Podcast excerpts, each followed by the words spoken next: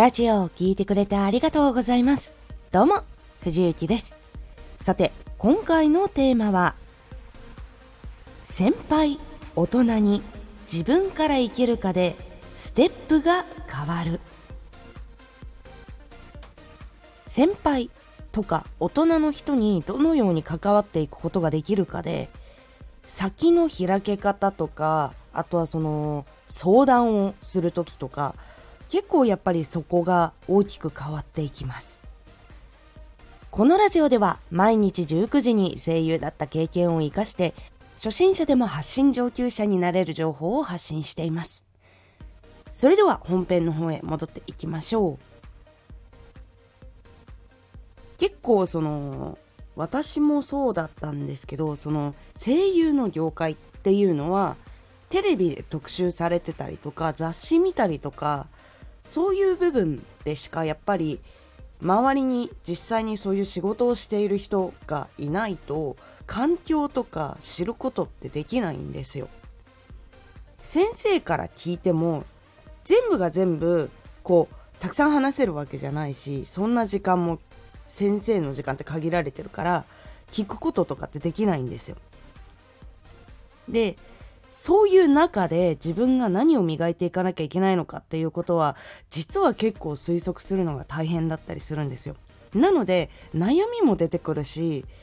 でそのことを誰に相談したらいいのかっていうのもやっぱり分かんなくなっちゃうんですよ。そうなるとやっぱり仲間とか友達とかになっちゃって、でその人たちが業界を踏んでいたりとか、もうどんどん先に行っている人たちとかだったら、もっといろんなアドバイスとかもらえるかもしれないんですけど、やっぱり同じくらいに入って全然分かんなくてっていう、お互いに夢語って見えてないところをワクワクしてたりとかする部分もあったりするので、本当に一番聞きたいっていうところとか、そういうのが見つからなかったりで結構大変だったりするんですよ。でその中でもいかに早くその業界の先輩とか、もしくは大人の人と関われるかっていうところで結構大きく変わります。で実際に教えてもらう先生とかに、私は運よくついていくことができたりとか、その舞台とかに招待で見せてもらえたりとかで、その後の打ち上げに参加させてもらったりとか、そういうことができたのが結構大きくて、それがあったことによってやっぱりプロで生きている人たちっていうのは、どういうところを気遣ってるとか、どういう話をするのかとか、どういう考えを持ってるのかっていうのを直に触れることができたから、実際まだお仕事とかできていない状態の時でもモチベーション高く、やらなきゃいけないことはどういうことだっていうのを見据えて行動することが結構できたんです。でやっぱり、学校とか養成所とか、それぞれいろんなルールがあったりするので、そのルールの中でやっぱり動く必要っていうのはあるんですけど、先輩やその大人の人に関われる瞬間っていうのがあったら、私は3つの行動をしていました。まず1つ目は、先生とか大人の人とか先輩には積極的に話しに行く。そして2つ目は、何かお誘いがあった時とか、困っていたりとか、何か手伝ってほしいっていうことがあったら、もう即座に行く、もしくはもう即座に OK の返事をする。これが絶対に大事です。で3つ目、イベントとかリサーチして参加する。どういうイベントがあって、見れるイベントなのかとか、手伝いが必要な場所なのかとか、いろいろ考えたりするんですけど、イベントをしっかりとリサーチをしておくっていうのが結構大事だったりします。この3つを結構ちゃんとやれるっていうのは、最初結構難しいと思います。特に1つ目、先生、大人の人、先輩に積極的に話しに行くっていうのは、実は話しに行けてもちゃんと会話ができるかできないかって結構大きかったりする部分でもあったりとかします。なのでコミュニケーションの勉強、コミュニケーション苦手だなって思ってる人はコミュニケーションの勉強とかはしておいた方がいいと思います。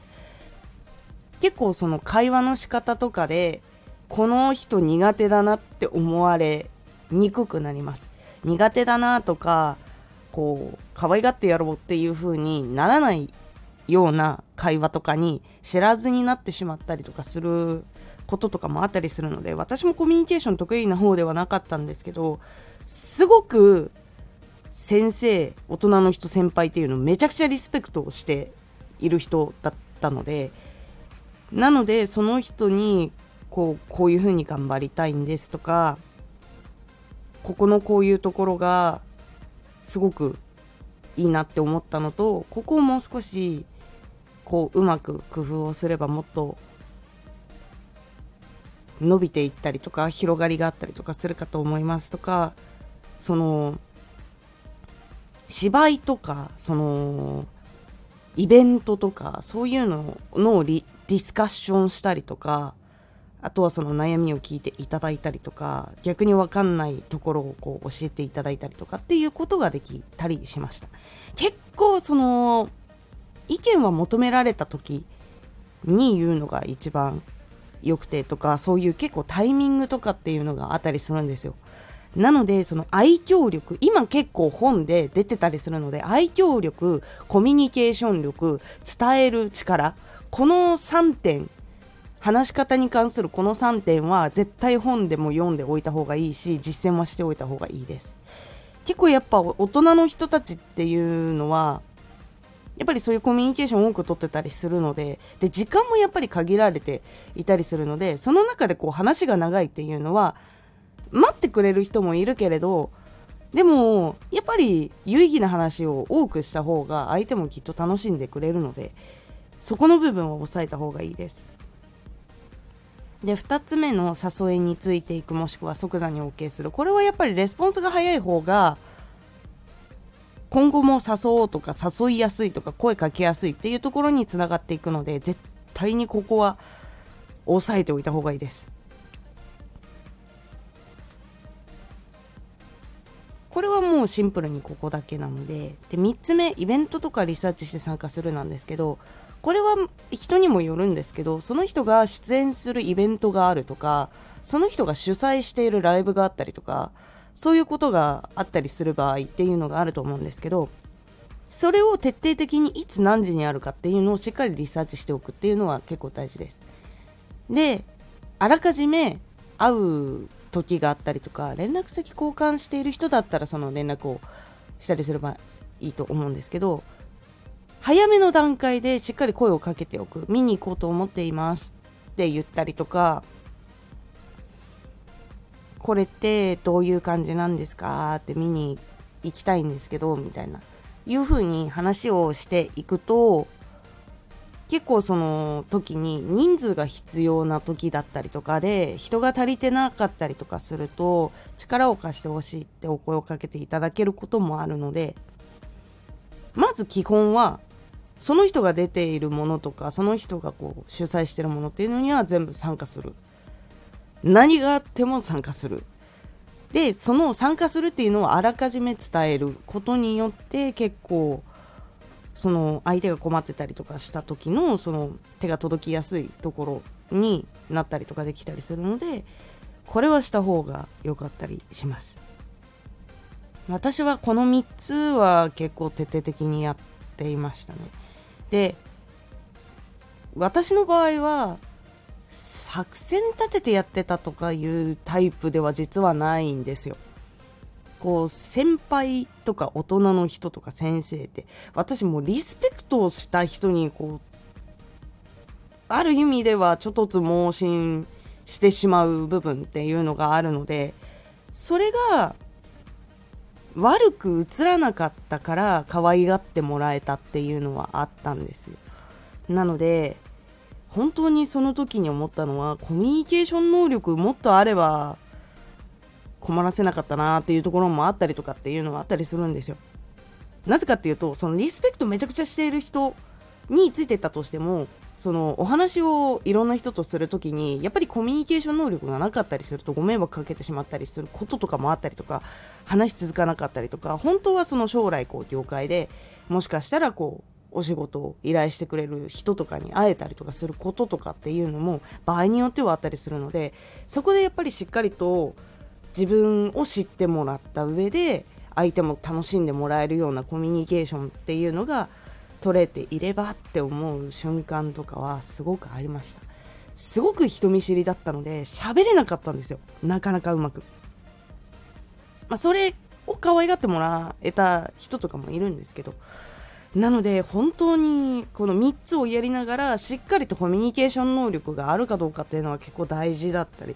します。それがある意味ではその次のお仕事につながるっていうのがやっぱり結構大きいので、そこをしっかりとやるのが大事かなと思います。で、それができたからこそ、その相談も具体的にできたりとかするし、自分がやらなきゃいけないこととか自分が足りないこととか全然こう見えてないんだなみたいなこととかもしっかりとこう愛情を持ってくれる先輩とか師匠とかにやっぱり会えたりするとこういい意味で導いてくれたりとか注意をしてくれたりとかっていうのはやっぱりあったりするので、そういう方に出会えるっていうのは本当にすごく幸せなことなので、もうそういう人って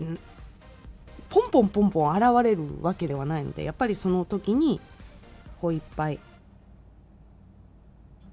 ついていきたいです、学びたいです、学ばせてくださいっていう風にいければ、